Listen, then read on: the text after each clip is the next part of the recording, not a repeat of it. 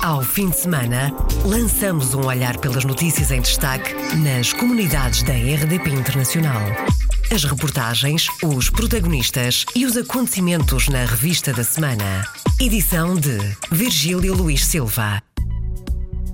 Em destaque neste programa, os portugueses residentes na Califórnia estão desiludidos. O Presidente da República tinha planeado uma visita à Califórnia no Dia de Portugal, mas alterações na agenda de Marcelo Rebelo de Sousa levaram a que a visita fosse cancelada.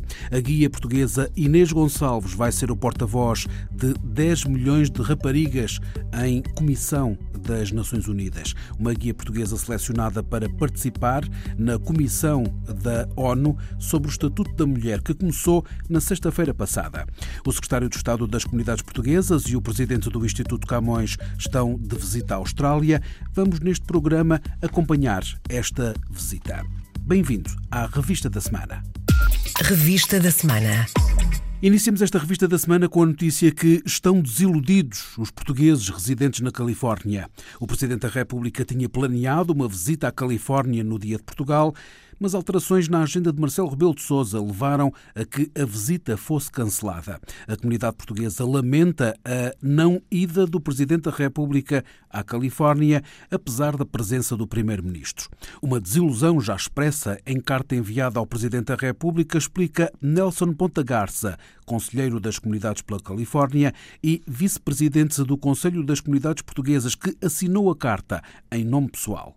Deixou-nos tristes, claro, porque o queríamos ter cá, mas iremos ter cá o, o Primeiro-Ministro e, e, não é uma questão sequer de comparação, porque nós estamos muito felizes quem seja que nos visita. A questão principal aqui é que estávamos à espera e, aliás, já estávamos a preparar a, a visita e soubemos disso através dos mídias. Tivemos aquela fase de impacto, daí alguma desilusão e tristeza, não é? Porque queremos mesmo receber aqui o Presidente, que tal e qual como em Portugal é uma figura, em geral, muito querida por todos, eu diria, embora, embora não, não tenhamos aqui censos da comunidade nem estatísticas sobre um, o nível de popularidade de, dos políticos portugueses.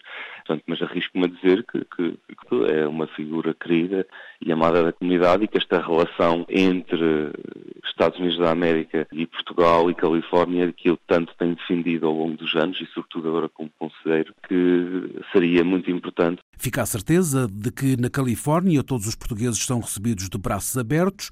Agora, diz Nelson Ponta Garça, há que preparar a visita do Primeiro-Ministro e deixa como sublinhado a importância do Dia de Portugal ser celebrado junto das comunidades. No fundo, o que queremos é aproximar as comunidades de Portugal. O Dia de Portugal das comunidades portuguesas, a questão é que é, é nas comunidades que sente verdadeiramente esse dia. E acho que no dia que é das comunidades e de Camões, pelo menos nesse dia, acho muito bem que o Presidente tenha decidido vir para, para as comunidades. Fico muito satisfeito que ele vá aos Açores porque sou descendente de açorianos e que esteja em Boston e que tenha escolhido o, professor Onésimo, que é um grande amigo e uma pessoa que eu respeito muito para ser a cara, no fundo, destas celebrações e, e muito feliz pela presença de, do, do Primeiro-Ministro cá e iremos iniciar as preparações juntamente com, com o grupo consultivo. Nelson Ponta Garça, conselheiro das comunidades portuguesas pela Califórnia e vice-presidente do Conselho das Comunidades Portuguesas.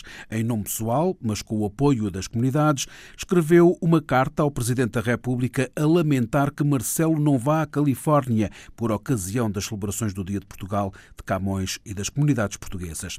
A Presidência da República justificou ao jornal Diário de Notícias que a visita ainda não está fechada e que o Presidente teve de encurtar a estada na América e garante que Marcelo Rebelo de Sousa irá logo possível à costa oeste dos Estados Unidos. A guia portuguesa Inês Gonçalves vai ser o porta-voz de 10 milhões de raparigas em comissão das Nações Unidas. Inês Gonçalves tem 22 anos, está a viver em Londres e é guia na Associação de Guias de Portugal. Foi selecionada pela Associação Mundial de Guias e de Escuteiras para integrar uma delegação desta associação na Comissão sobre o Estatuto da Mulher das Nações Unidas. Um desafio desafio entusiasmante, disse à RDP Internacional Inês Gonçalves. É muito entusiasmante. Para quem é guia deste pequenino, como é o meu caso, poder representar e dar também maior voz ao guirismo e aquilo que nós fazemos diariamente aquilo que é realizado pela Associação Guias Portugal e também, a nível mais pessoal, poder ir à ONU, poder perceber como é que funciona todos os tratados, convénios e a parte mais de política internacional, que no fundo se materializa em ações concretas para promover a igualdade de género, a igualdade de oportunidades e o desenvolvimento de todas as raparigas no mundo. Inês Gonçalves, em declarações à RDP Internacional, uma guia portuguesa selecionada para participar na Comissão da ONU sobre o Estatuto da Mulher, que começou na sexta-feira passada. Esta comissão é o maior evento mundial sobre os direitos e oportunidades das mulheres e jovens raparigas, reúne todos os anos na sede da ONU os vários Estados-membros e todas as organizações do mundo que trabalhem em prol das mulheres e jovens raparigas. No Luxemburgo, teve lugar no fim de semana passado o Festival das Migrações Migrações, a edição 35, no âmbito da qual se insere o 18º Salão do Livro e das Culturas, uma iniciativa do Comitê de Ligação das Associações de Estrangeiros. O professor Joaquim Prazeres, coordenador do ensino português no Grão-Ducado, disse à RDP Internacional quem são os autores portugueses presentes neste salão. Nós iremos ter eh, presentes neste salão quatro autores portugueses, o David Machado, José Maria Pimentel, Maria do Rosário Pedreira e uma jovem escritora, portanto Ana Semedo, que irão apresentar obras no âmbito deste Salão do Livro, eh, em Kirchberg. Paralelamente, estes escritores irão estar presentes nos nossos cursos, irão visitar, digamos assim, entre aspas, este visitar é uma participação ativa, uh, nos cursos que nós temos de língua e cultura portuguesa espalhados um bocadinho por todo o país o professor Joaquim Prazeres, coordenador do ensino de português no Luxemburgo. Formação profissional em português no Luxemburgo. O acordo vai ser mesmo assinado este mês de março. A garantia foi dada pelo ministro luxemburguês do Trabalho, Nicolas Schmidt, ao deputado do Partido Socialista, Paulo Pisco. Trocámos uma série de impressões em relação a questões que interessam aos dois países e entre elas também a implementação do acordo de formação profissional que foi elaborado pelos dois governos, de Portugal e do Luxemburgo, que é uma, também uma velha aspiração da comunidade portuguesa no Luxemburgo, a possibilidade de haver um reforço da formação profissional também em língua portuguesa. E, portanto, foi-me garantido que as coisas estão a correr bem e que, tal como estava previsto, ao longo do mês de, de março, tudo aponta para que o acordo seja finalmente eh, assinado, já com os termos todos que foram acordados pelos dois governos. Paulo Pisco, deputado do PS, eleito pela Europa, esteve ainda no Festival das Migrações e visitou uma aula de ensino complementar em Beaufort. Na Austrália, as cidades de Melbourne e Inner West Council abrem portas ao movimento associativo e à cidadania portuguesa. Protocolos de cooperação destacados pelo secretário de Estado das Comunidades, a RDP Internacional, que no domingo passado iniciou uma visita à Austrália. Eu destacaria, do ponto de vista da qualificação dessa resposta institucional, o protocolo estabelecido com o município de Inner West Council e também com o município de Melbourne, que abre as portas dos poderes locais ao movimento associativo e à cidadania portuguesa. Destacaria ainda o surgimento eh, e o apoio ao surgimento de várias instituições de desenvolvimento social, nomeadamente de promoção e defesa da língua portuguesa e de qualificação da resposta de apoio social e, em particular, o estabelecimento de um acordo de cooperação destinado a promover o apoio domiciliário com eh, uma instituição de desenvolvimento social eh, de origem italiana. Boas novas para os portugueses naquelas cidades australianas e no país em geral, já que as grandes preocupações da comunidade têm a ver com o apoio aos mais velhos e, claro, ao ensino da língua e cultura portuguesas. Isso mesmo explica Melissa da Silva, conselheira das comunidades eleita por Sydney a educação dos miúdos, temos muito apoio do, Instituto Camões, mas temos que fazer ainda mais e hoje estabeleceram uma associação dos pais dos miúdos que aprendem português e os miúdos e as escolas portuguesas. Estamos a fazer muito para uh, a comunidade portuguesa e a língua portuguesa, mas ainda precisamos mais, precisamos que os miúdos venham à escola portuguesa, que aprendem português e que os pais dão aquele apoio para os, para os meninos ir aprender. Também Estamos a trabalhar e assinado um protocolo hoje com o COASE, que é uma associação italiana que está prontos para nos ajudar com muitas coisas, principalmente roda do ensino de português e também apoio social, que é um dos outros assuntos, por causa que a nossa comunidade está a ficar mais velha e precisamos de encontrar maneiras de os apoiar e eles vão ajudar nessas coisas. Com os jovens nas prioridades do governo, José Luís Carneiro sublinhou a assinatura de um programa de mobilidade juvenil de trabalho em férias entre Portugal e a Nova Zelândia. Irei estabelecer um protocolo com a Nova Zelândia relativo a um programa de mobilidade de jovens entre os 18 e os 31 anos de idade, programa este denominado Work on Holidays e que permite eh, a que jovens portugueses venham a conhecer oportunidades de eh, trabalho e de estudo na Nova Zelândia, à semelhança de um acordo que já temos de igual natureza com a Austrália desde 2014, assim como permite que jovens da Nova Zelândia possam ir conhecer o nosso país, quer para estudar, quer para trabalhar. O memorando foi assinado na terça-feira em Auckland, a maior cidade da Nova Zelândia. Alargar o ensino de português na Austrália é um objetivo das conselheiras das comunidades portuguesas e é um objetivo do Instituto Camões. E há abertura por parte das autoridades australianas, diz Luís Faro Ramos, presidente do Instituto Camões nós encontramos foi uma vontade por parte das autoridades australianas de dinamizarem também o ensino da língua portuguesa em termos extracurriculares e do nosso lado o que há também, além de promover isso, é o interesse em tentar que a língua portuguesa seja ensinada no sistema curricular público australiano. Portanto, foi um bocadinho esse duplo objetivo que guiou a minha participação nesta visita com a Sociedade de Estado das Comunidades. Há também um outro ponto a realçar, que é o facto de termos procedido à entrega de diplomas de proficiência de português a 11 alunos e alunas que frequentaram o ensino de português eh, na Austrália. Isso é um facto também que nos deixou bastante satisfeitos. Luís Faro Ramos acompanha a visita do secretário de Estado das Comunidades à Austrália e à Nova Zelândia. Em Sydney, o presidente do clube português, Miguel Vairinhos, ficou agradavelmente surpreendido com a visita do secretário de Estado. Fiquei mesmo surpreendido pela positiva. Um, o Estado português e todas as entidades do Estado português foram super atenciosos. Também teve aqui, até veio o Presidente do Instituto Camões, também, também esteve cá e, e, foi muito positivo. Acho, acho que isto agora tem, tem como se diz, pernas mesmo para andar e, e, é um princípio e é bom, é bom a todos os níveis, para todos. Miguel Vairinhos, do Clube Português de Sydney, que a partir de agora conta com uma biblioteca tem bastantes obras em português, temos clássicos, temos livros de Lessa de Queiroz, também temos livros de Clara Saramago, temos livros do Paulo Coelho também. Então, temos a abranger um pouco também da lusofonia, não é? E ainda temos poucos livros, estamos, estamos a começar, não é? 400, 400 e tal livros. Algumas centenas de títulos na nova biblioteca do Clube Português de Sydney. Promover a língua e a cultura e as associações portuguesas na Austrália e na Nova Zelândia. É um dos objetivos da visita de uma semana do Secretário de Estado das comunidades, inaugurou uma biblioteca num clube português em Sydney, inaugurou outra em Melbourne e, pelo caminho, assinou vários acordos.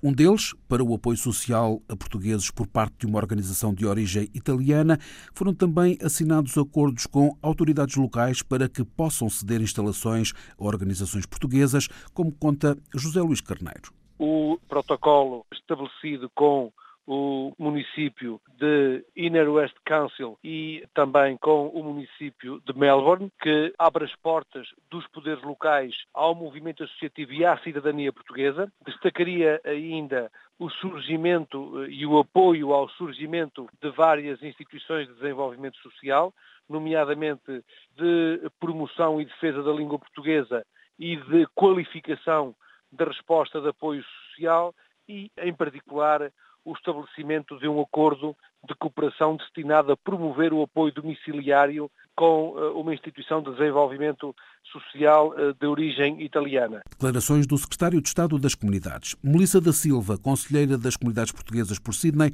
explica o que é mais importante para a comunidade. A Associação Italiana, que já está estabelecida há muitos anos, que está uh, prontos para nos ajudar com muitas coisas, principalmente roda do ensino português e também apoio social, que é um dos outros assuntos, por causa que a nossa comunidade está a ficar mais velha e precisamos de encontrar maneiras de os apoiar e, e com o ASET nos vão uh, ajudar nessa, nessas coisas. Apoio social a portugueses na Austrália. Duas associações portuguesas nasceram na semana passada na Austrália uma exclusiva para mulheres, em defesa da igualdade e contra a violência doméstica, outra para juntar os investigadores portugueses no país. Já está formada a organização, mas falta legalizar a Associação de Investigadores Portugueses na Austrália. O grupo tem já cerca de 120 contactos e está neste momento a analisar a melhor forma de se legalizar na Austrália, como disse a RDP Internacional Armando Teixeira Pinto, um dos membros da organização. A associação está informalmente formada, digamos assim. Isto, começou com uma, apenas com uma lista de contactos, já em 2012, e portanto tem evoluído e recentemente começamos a, a pensar no processo de formalização. Temos os estatutos provisórios que ainda não estamos registrados porque estamos a tratar de algumas dificuldades legais, digamos assim, porque a Austrália é um Estado federado de vários e cada Estado tem a sua legislação e nós estamos uh, a ver qual será a melhor forma de registrar a associação, se é a nível federal ou se é a nível estadual. Portanto, tem havido alguma, alguma dificuldade nesse nível mas estamos a pensar evoluir exatamente para um registro formal da, da, da associação. Armando Teixeira Pinto, um dos membros da nova Associação de Investigadores Portugueses na Austrália, que também vai lançar uma página na internet. Já há pedidos de muitos investigadores portugueses para estender a associação à Oceania e ao Médio Oriente. No Dia da Mulher, celebrado na quinta-feira na Austrália, foi formada a Associação das Mulheres Portuguesas. Conta com orgulho Silvia Renda, conselheira das comunidades por Melbourne primeira associação de mulheres portuguesas na Austrália, a qual eu sou a presidente. Trabalho com uma equipa de mulheres, de nove mulheres, e será o primeiro dia para celebrar o Dia Internacional da Mulher, que é no 8 de março deste ano, estamos celebrando o dia 10 de março, e é a nossa oportunidade de dar visibilidade aos interesses da mulher e lutar contra a violência doméstica, é um dos nossos objetivos, lutar contra a discriminação e lutar pela igualdade. A primeira Associação de Mulheres Portuguesas na Austrália nasceu esta semana. Foi oficializada ontem em Melbourne. Luísa Semedo é a nova presidente do Conselho Regional da Europa, do Conselho das Comunidades Portuguesas.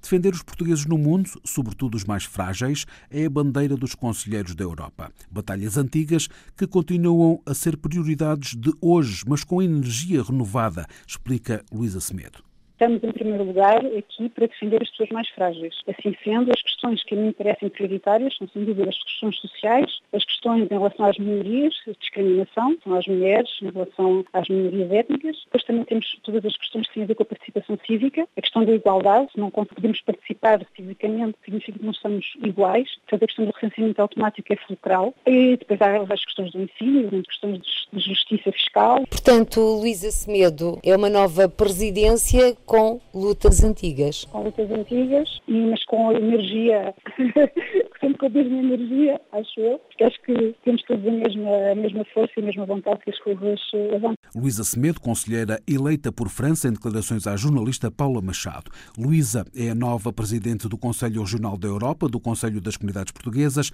e sucede a Alfredo Stoffel, conselheiro eleito pela Alemanha. Dois anos de mandato, com saldo negativo, considera Stoffel já que não se conseguiu levar a bom porto os objetivos traçados tem que fazer um balanço negativo. Sem dúvida, somos ouvidos pelo Sr. Secretário de Estado, somos ouvidos por algumas individualidades, mas, em princípio, aquilo que nós tínhamos como pedra basilar da nossa atividade, melhoramento do orçamento, retrocesso de algumas políticas para a imigração, isso não conseguimos, porque, em princípio, é uma vontade política. Nós gostávamos de ver retirada a propina, não conseguimos porque o Governo tem na propina uma fonte de rendimento que, neste momento, não pode ou não quer prescindir. Por isso, eu acho que é um balanço negativo. Continuamos na mesma. Alfredo Stoffel, conselheiro pela Alemanha, com a leitura à RDP Internacional do seu mandato de dois anos como presidente do Conselho Regional da Europa. Luísa Semedo é a nova presidente e Amadeu Batel, conselheiro pela Suécia, foi eleito secretário. O Conselho das Comunidades Portuguesas é o órgão de consulta do governo em matéria de política da imigração. Rita Santos foi reeleita presidente do Conselho Regional das Comunidades pela Ásia e Oceania, uma reeleição por unanimidade a que assistiu o secretário de Estado das Comunidades durante a reunião que, na segunda-feira, decorreu em Sydney. Em declarações à RDP Internacional, Rita Santos destacou que fazer o balanço da emissão de documentos nas missões diplomáticas da área deste Conselho Regional é uma das prioridades entrar em contato com as embaixadas de Portugal em Pequim para se inteirar das questões de, das comunidades portuguesas, bem como de Xangai e de Cantão, que vai ser inaugurado. Eu já tinha ido a Timor-Leste, temos o plano de ir ainda eh, no mês de maio a Japão e queremos também ir a Tailândia para, portanto, saber como é que são as questões das comunidades, principalmente no andamento da emissão do cartão cidadão e, dos passaportes. Queremos que os nossos uh, documentos de identificação, ou seja, o cartão cidadão e o passaporte, possam ser emitidos o mais curto espaço possível, que alguns deles ainda estão a guardar a certidão de nascimento dos seus filhos ou dos seus netos, que estão na Conservatória do Registro Central. Rita Santos, em declarações à RDP Internacional, depois de ter sido reeleita presidente do Conselho Regional do Conselho das Comunidades Portuguesas da Ásia e Oceania. Foi também eleita Silvia Renda, vice-presidente, e Amadeu Jesus, secretário. O Conselho Regional da Ásia e Oceania do CCP abrange China, Macau, Hong Kong, Austrália, Timor-Leste, Tailândia, Coreia do Sul, Singapura, Indonésia, Japão e Índia.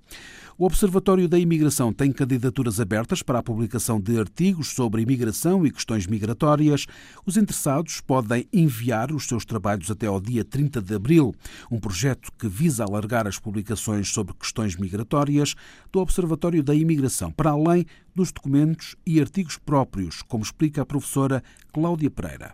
No Observatório temos publicações de iniciativa nossa, que são fruto da nossa análise, dos nossos estudos, mas gostamos também de fazer investigação em colaboração, divulgando os estudos dos vários investigadores e professores que trabalham sobre a imigração portuguesa, convidando investigadores mais séniores, outros mais júniores, e os, é, o convite para estes artigos, para os working papers, convidamos autores que tenham investigações, frutos de teses, projetos, investigações em curso, convidamos para publicar no Observatório Observatório de Imigração, desde que seja uma investigação recente para o público académico, mas também o público mais geral, interessados, possam aceder às pesquisas em curso. Portanto, qualquer uh, proposta é muito bem-vinda. Existem alguns requisitos, nomeadamente em termos linguísticos, para a publicação destes mesmos trabalhos? Nós publicamos em português, inglês, francês, italiano e espanhol. Propostas em qualquer uma destas línguas são bem-vindas. Pois divulgamos por uma uh, mailing list bastante alargada que vai para embaixadas,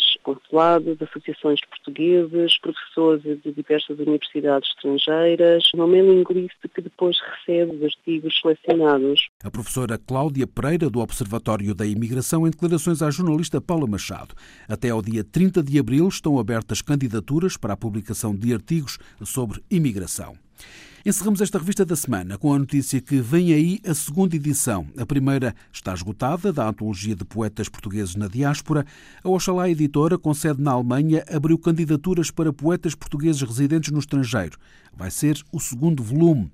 A primeira antologia de poetas na diáspora foi um êxito, conta Mário Santos, da Oxalá Editora. A primeira foi publicada em 2016, reuniu, suponho cerca de 20 poetas, todos eles residentes no estrangeiro, portanto todos eles imigrantes. Na altura havia poetas de quase todos os continentes e foi um êxito. O livro, aliás, está inclusivamente esgotado. E vai haver uma nova edição da primeira antologia? Não é uma segunda edição, é uma segunda antologia, talvez com novos autores. Até ao momento suponho que há 15 inscritos 15 poetas inscritos. Mas as candidaturas estão abertas até setembro. Até 30 de setembro. Há um regulamento que pode ser consultado na Oxalá Editora, na internet. Estão abertas as candidaturas para poetas portugueses na diáspora. A Oxalá Editora, com sede na Alemanha, prepara a segunda antologia depois do sucesso da primeira, publicada há dois anos.